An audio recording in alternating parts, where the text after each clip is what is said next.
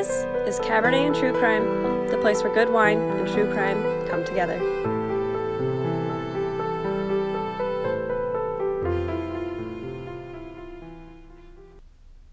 Hello, party people.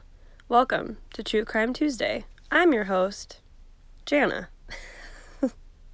um, if you listen to the serial killer short episode, I'm still feeling kind of like trash. Um, so I didn't get the researching done that I wanted to do, and luckily, as I've said before, this is my podcast, and I will do with it what I please. Um, so your regular, your regular recorded podcast, what? your regular scheduled content uh, has been moved. And today we're going to be in another installation of the episodes called Jana recorded this a, or recorded researched this a year ago, and now you get to listen to it now because it was a blog and nobody read it. Um, you know, a short story. I, you know, haven't felt all that great. Kind of, kind of burned out. Kind of, kind of, you know, tired. So. this might be a struggle bus. Um, I'm going to be reading an old blog post. You know the drill. Um, so this one, ironically, is like once again, the term favorite serial killer is probably not the right word to use, but um, I remember this one being one that I really, I really enjoyed researching um, because the rabbit hole on this one goes so deep that um, this is truly one of those stories of someone who fundamentally has something very wrong with them. It's not somebody killing just to be evil, it's somebody who who you almost to some extent feel a little bad for, um, if I do recall correctly. Um, I just, I, this is one of those ones that I really enjoyed researching. So I hope you guys enjoy listening to it. Um, you know, oh man, it's been, it's been a week, guys. So let's just get into it before I get too weird from the Dayquil. Okay, let's just let's just start. Okay, so on February eighth, nineteen eighty three. Michael Cattran, a Dyno-Rod employee, arrived at 23D Cranley Gardens, London, to respond to complaints of the drains being blocked. He opened a drain cover at the side of the house and discovered the drain was packed with a flesh like substance and numerous small bones. The employee reported the finding to his the employee reported the finding to his supervisor, Gary Wheeler. When Wheeler arrived at the property around dusk that same evening, both men decided to postpone the investigation of the blockage until the following morning. At 7:30 a.m., Wheeler and Cattran arrived to the property again to continue their investigation of the drain. By this time, the drain had been completely cleared, which aroused some suspicions. Cattran was able to see some scraps of flesh and four small bones in a pipe leading uh, from the attic apartment of the home. The Dyna employees called the police, who, upon further inspection, found even more bones and flesh. To the naked eye, they appeared to be human or animal flesh, and the remains were taken to be evaluated. They were definitely human. Police waited outside the attic flat of 23 Cranley Gardens, waiting for the tenant, Dennis Andrew Nilsen, to arrive home from work. When he showed up, Detective Chief Inspector Peter Jay and two colleagues informed Nilsen that they were police and interested in discussing the contents of his drain. Nilsen was curious as to why police would have any interest in his drains. When the pol- three officers entered Nilsen's flat, the smell of rotting flesh hit them like a sack of bricks. Nilsen asked, again, why the police were interested in his drains. DCIJ told Nilsson that the blockage was from human remains, and that's when the facade fails. Nilsen acted surprised, but DCIJ wasn't playing any games. He asked where the rest of the body was, and Nilsen confessed, stating that the rest of the body was in a nearby wardrobe and that that was where the smell was coming from. Jay then asked if there were any more bodies in the flat. Nilsen said, It's a long story. It goes back a long time. I'll tell I'll tell you everything. I want to get it off my chest. Not here, at the police station. Nilsen was arrested, cautioned, and taken to the police station. On the trip to the station, Nilsen was asked whether the bodies were from one person or two.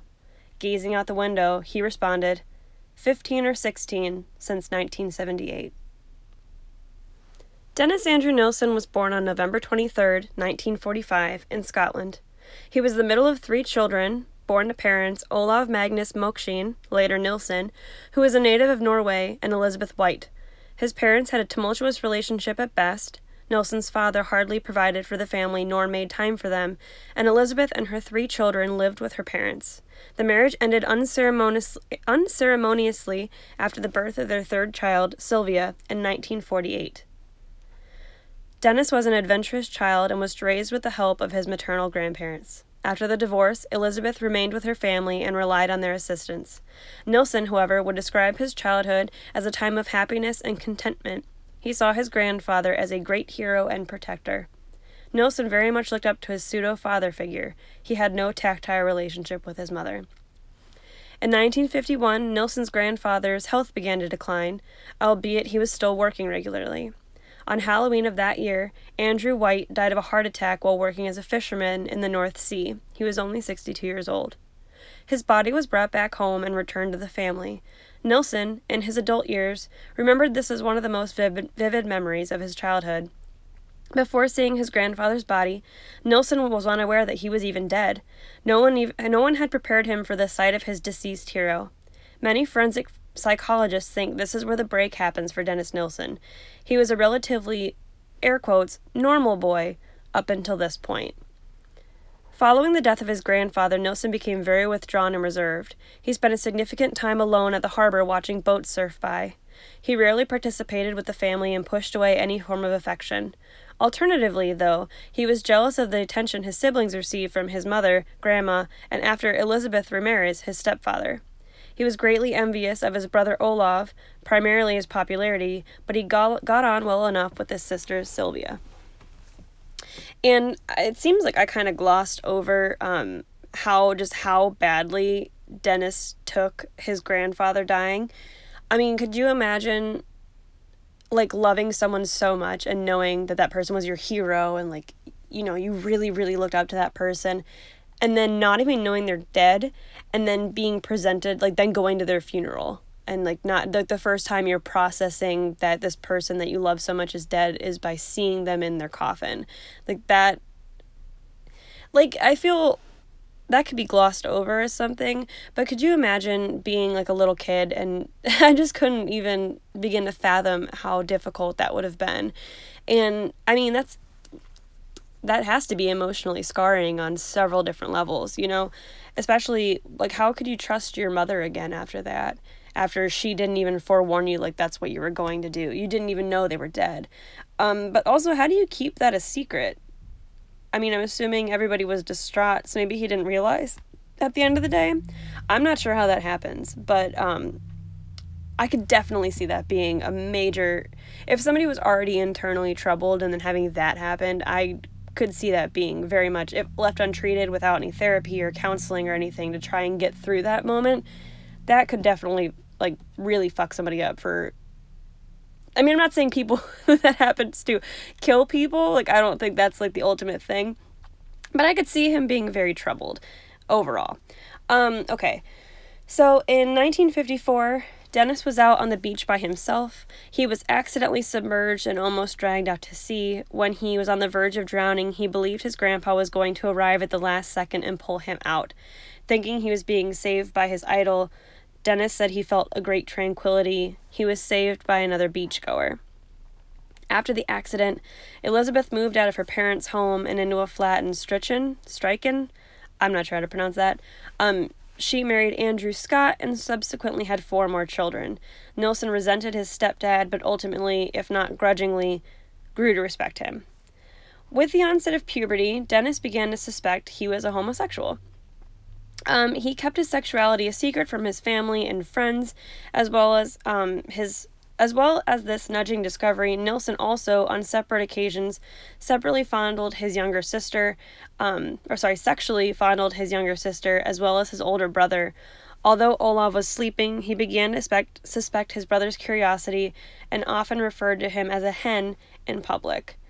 Dennis found Strichen stifling and began to resent his family.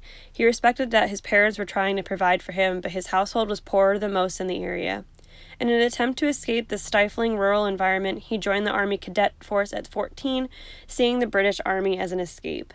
Nelson was above average scholastically but not physically. He passed the entrance exams to enlist in the Army in 1961 and enlisted to become a chef. While here, however, his homosexual feelings began to stir with more force. He would often shower alone for fear of getting an erection during the group shower, and showering in private had the advantage of giving him giving him time to masturbate undetected. Three years later, while deployed in West Germany, Nilsen's drinking began to pick up speed. Once a casual drinker, he would now drink excessively to combat his shyness. One drunken evening, he went home with a young male, um, with a young male German youth. When he awoke, nothing sexual had happened, but he began to fantasize, specifically about a young, slender male um, being completely passive in his presence. The fantasy grew darker, evolving from his partner being unconscious to possibly dead. After this, Nilsen would pretend to get excessively drunk in hopes that his colleagues would take advantage of his quote vulnerable body. Um so that kind of in my head goes back to like he was very obviously troubled to begin with. And then you have um this kind of pooling of his grandpa being dead, he loved him very much. He saw the peace and tranquility of being dead. Cool. Um, and then you go into he's also f- having homosexual tendencies, probably an environment where he is not actively allowed to express those homosexual fantasies, where it's not accepted. And then you have a brother who you've always kind of idolized and who's the popular one of your family making fun of you for your you know, he's being ridiculed for how he feels about things. And I think at this point Dennis has a lot of a lot of issues kind of creating like the perfect storm. You know, he's got some trauma mixed with ridicule, mixed with embarrassment. And everything I think at the end of the day of what he's doing, he's try I, I feel like he was trying to be a normal person for the most part, but he's got these he's being weird and nobody's helping him or like addressing the fact that he's being weird in the right way. Like he's I'm no I'm not I just wanted to make I'm not defending him by any means. He's a bad person, obviously. He kills people. Like that's beyond it. But I'm saying if you look at the background of Dennis Nelson and seeing where he where this is all kind of coming from, like, this is one of those cases, in my personal opinion, where he could have been stopped. You know what I'm saying? Like, if he had a mother figure who maybe addressed these types of things, or people, instead of making fun of him for being weird, were like, hey, Denny, why don't we, you know, address the issues here at hand? Like, th- I think these are things that had they been noticed earlier, and if these traumas wouldn't have happened, it's very possible that Dennis Andrew Nilsen would have grown up to be just a normal, normal old dude and you know, he would have lived his life. He wouldn't have murdered anybody. These are the one cases where like he's not he didn't like kill puppies, he wasn't setting fires, he wasn't doing anything like inherently destructive as a young kid. I this is one of those cases of is evil born bad or is it or like or are people born evil or is it created? I think this is one of those things where it was created. His environment made him who he who he became because there was a lot of things that went left untreated, a lot of issues that were sloughed off or ignored, and it's just it's culminating into what he's going to become because he is a fucked up person who is just getting continuously more fucked up. You know? So like I'm saying, I'm going to say I'm not defending him by any by any means and I don't want to sympathize the serial killer, but at the same point in time, this could have been prevented, in my honest opinion. Right? Cool. Just want to just clarify that I'm not defending him by any means, but it it it's fascinating to me when there are people like this who had they grown up in a different environment with people who and I mean, okay, to be the devil's advocate, you know what? He might have still killed people. That's that's just human nature. Like you don't know how people inherently are not always predictable. So maybe, you know, Dennis Andrew Nilsen would have ended up killing people.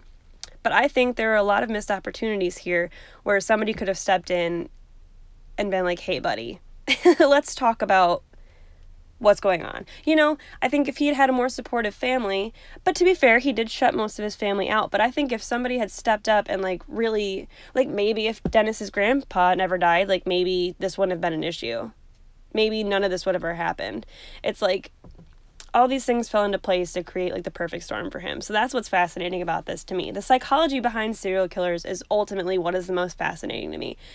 This person like I said, was not evil, was not setting puppies on fire, doing anything as a kid. Like he wasn't just this asshole kid who just wanted to murder people. He was like a normal, shy kind of boy who grows into a monster. And something about that is just so fascinating to me. The missed opportunities to stop serial killers. Okay, I'll step off my step off my pedestal on that. Okay. So in 1967, um, Dennis was deployed to Aden, South Yemen, where he cooked at Al Al Mansoura prison. While stationed there, Nilsen had his own room and was able to fantasize freely. Um, by now, his fantasies included sex with um, a non resistant or deceased partner, so he's escalated in his fantasies.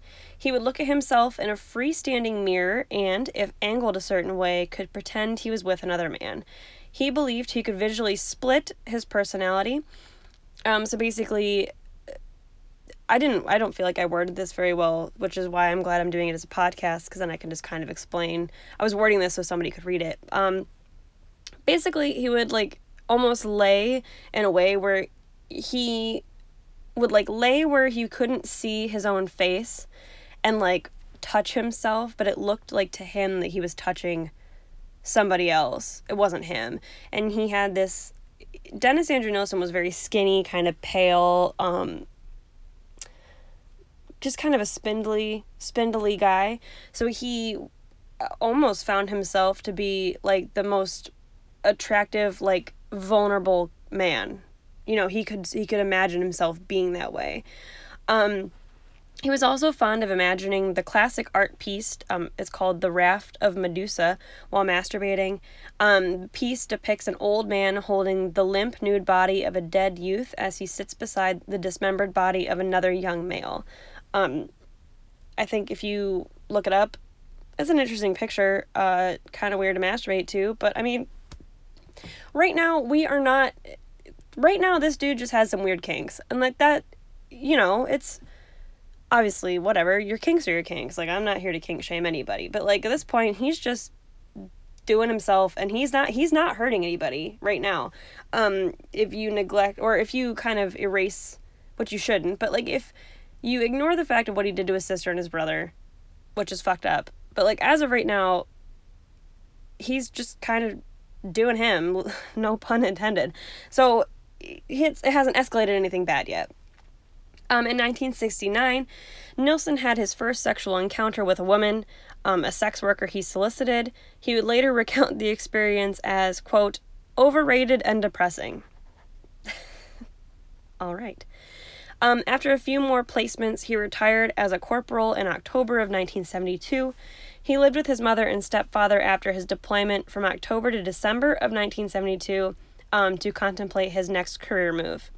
His mother was pressuring him to settle down and find a quote nice girl to start a family with. Olaf Jr. informed their mother that Dennis was a homosexual, and Dennis never spoke to his sibling again and maintained a tense and sporadic relationship with the rest of his family. Um, Dennis moved to London in December to join the Metropolitan Police. Dennis would frequent gay bars, although he hated the casual sex aspect and longed for a lasting relationship. Due to a personal professional conflict, he resigned from the police a year after he joined but remained in London. In November of 1975, Nilsen saved 20 year old David Gallichan from a pub brawl and took him home. After a couple of drinks, Dennis finds out that David is unemployed and residing in a hostel and offers for the two to live together. After a short discussion, they decide they need somewhere with more space, and a few days after, they find their new home, 195 Melrose Avenue in London. When signing the papers, Dennis made an agreement with the landlord that he and David had exclusive use of the back garden of the property. Although they lived together, the relationship between Gallichan and Nilsen was strained and hardly sexual. They both had separate casual sex partners they would bring home, and Nilsen would often berate Gallichan for one reason or another. In May 1977, David Gallichan moved out. After the next, oh, over the next year and a half, Nilsen had several relationships, but none of them lasted more than a few weeks. After living in solitary existence for such an extended um, amount of time, Nilsen began to develop a complex that he was unfit to live with. In this time, he put significant time and effort into his work and spent his evenings alone drinking. So now you've got Dennis. He's had a bunch of failed relationships. So now you've got this hopeless romantic who really just wants to find somebody to love but isn't really working in relationships. And now he feels scorned because he's not having these relationships that seem to work for him. And the bad news is that now he he's already he's already got so many complexes. He's already so messed up and now he's turning to drinking and he feels like he's scorned. He feels like a hopeless romantic who feels like they'll they'll never have love. So what's the point? type deal. On December 30th, 1978, Dennis Nilsen was having a normal evening, um, which was sitting around his house and drinking heavily. Um, but this night, unlike other nights, he left his flat in search of company. He ended up at the Cricklewood Arms pub and saw 14 year old Stephen Holmes trying to purchase alcohol illegally. After he was rejected, Nilsen invited Holmes to his house for booze. The two drank several cocktails and fell asleep together in Nilsen's bed, and in the morning, Dennis was surprised to see his companion still fast asleep. Nilsen would later say that at the time, he was afraid to wake the boy, thinking he would leave and never come back. With this thought, Nilsen straddled the teen while he was still asleep, grabbed a necktie, and strangled him until he was unconscious, and then drowned him in a bucket filled with water. Nilsen masturbated twice over the body and then stored the body under the floorboards. Nilsen kept Stephen Holmes's body for almost eight months. It wasn't until after Nilsen was caught that anyone would really know what he did to each of his victims, but it appeared Stephen Holmes was special to Dennis. He would later recall the memory in writing. Um, so this is actually a quote from Dennis Nilsen's diary, I think.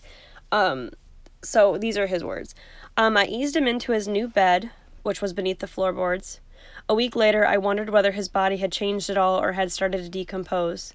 I disinterred him and pulled the dirt stained youth up onto the floor. His skin was very dirty. I stripped myself naked and carried him into the bathroom and washed the body. There was a partic- there was partic- practically no discoloration and his skin was pale white. His limbs were more relaxed than when I had put him down there. Um, Holmes's body was burned in a bonfire on August 11th, 1979.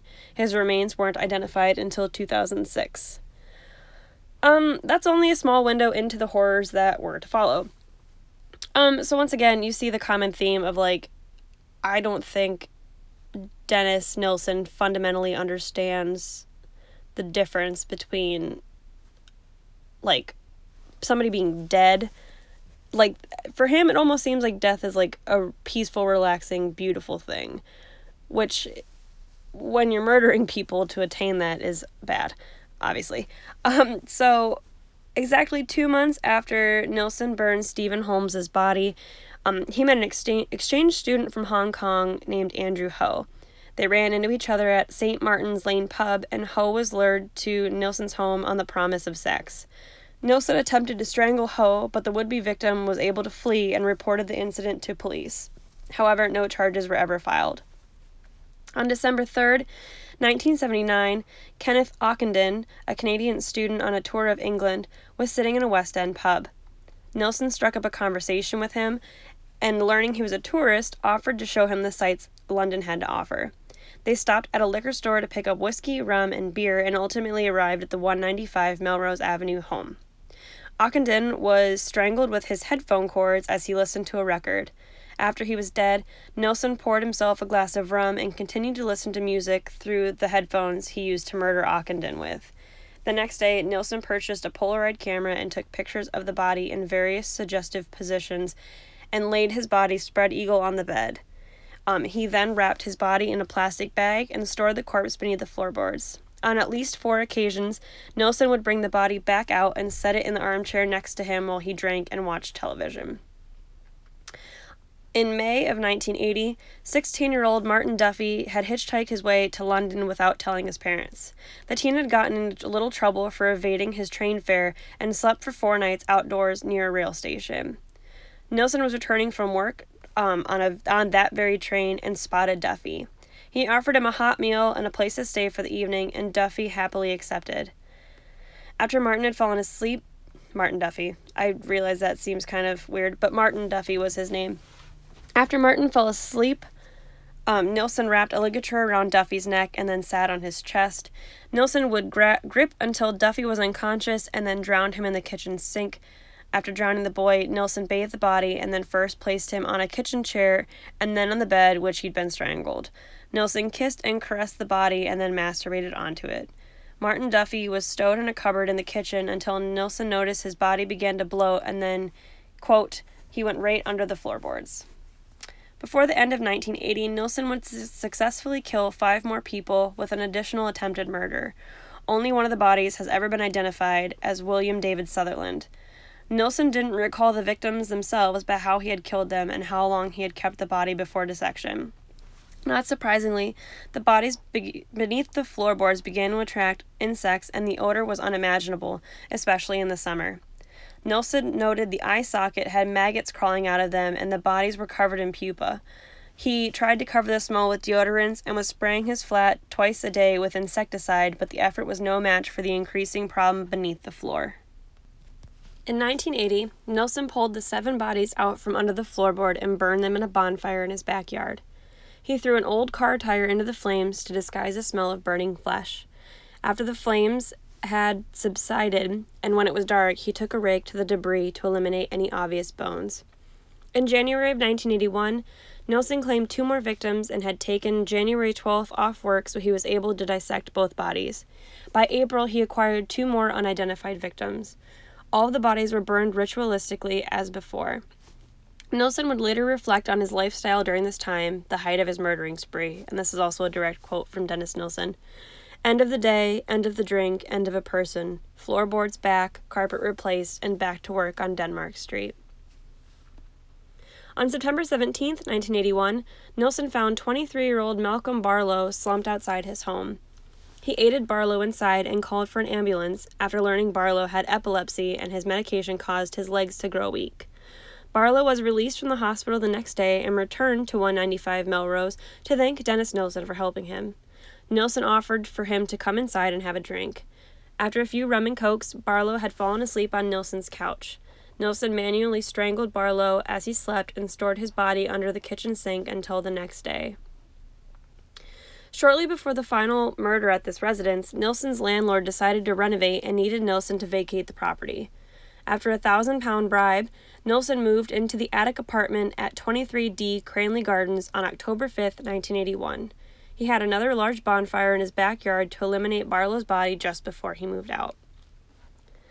After his move um, to Muswell Hill, Nilsen didn't commit any murders for almost two months. He had no backyard, and due to him living in an attic flat, he was unable to pull up the floorboards to stow bodies. He attempted to strangle a 19 year old student named Paul Hobbs on November 23, 1981, but refrained, him, but refrained himself from completing the act. In March of 1982, Nilsen met John Howlett at a pub by his new residence.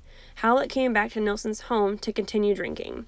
Howlett fell asleep, and Nilsen sat at the edge of the bed sipping on a glass of rum before coming to the conclusion to kill him. Unfortunately for Nilsen, Howlett was a fighter and it took three unsuccessful t- attempts to strangle him. Ultimately, he gave up on the strangling method and Nilsen filled a bathtub and drowned John. Nilsen's own neck was bruised with Howlett's finger impressions for the following week. Two months later, Nilsen met 21 year old Carl Stotter at the Black Cap in Camden. Nilsen lured him with the promise of liquor, per usual. After Stotter fell asleep, Nilsen tried to strangle him, but Carl kept waking up. Nilsen then tried to drown him, and after thinking he was dead, moved him to the armchair. When Nilsen realized, in fact, his victim was not dead, he proceeded to revive him. Nilsen told the lie that Carl was being strangled by the zip in a sleeping bag and he had saved his life. After two more days of keeping Carl in his home, Nilsen walked him to a railway station and said his goodbyes. Nilsen attributed his failing to kill um, to kill Carl based to heavy intoxication. In October, Nilsen meets Graham Allen and strangled him after inviting him into his home. Nilsen kept Allen in the bathtub for three days before dissecting his body on the kitchen floor. Finally, on January 26, 1983, Nilsen's killing spree is almost to an end. Dennis meets 20 year old Stephen Sinclair, whom he has invited into his flat under the same premise as everyone else. Sinclair was strangled with a makeshift ligature made from a necktie and rope. After the murder, Nilsen lay Sinclair's body on the bed, applied talcum powder to his body, and then arranged three mirrors around the two of them. Nilsen kissed the body on the forehead and falls asleep naked beside it. The same ritual with the previous body follows, and the body is dissected, and the smaller bones and flesh are flushed down the toilet. Police found Sinclair's head, upper torso, and arms in a tea chest in Nilsen's living room. His torso and legs were stored, um, were stowed beneath the bathtub. In February, Nilsen and other residents of Cranley Gardens wrote letters of complaints that the drains were all blocked and the situation had become intolerable. So basically, Nilsen was flushing whatever body parts he could down the toilet and then storing the, the bigger ones because he didn't have a better place to put them.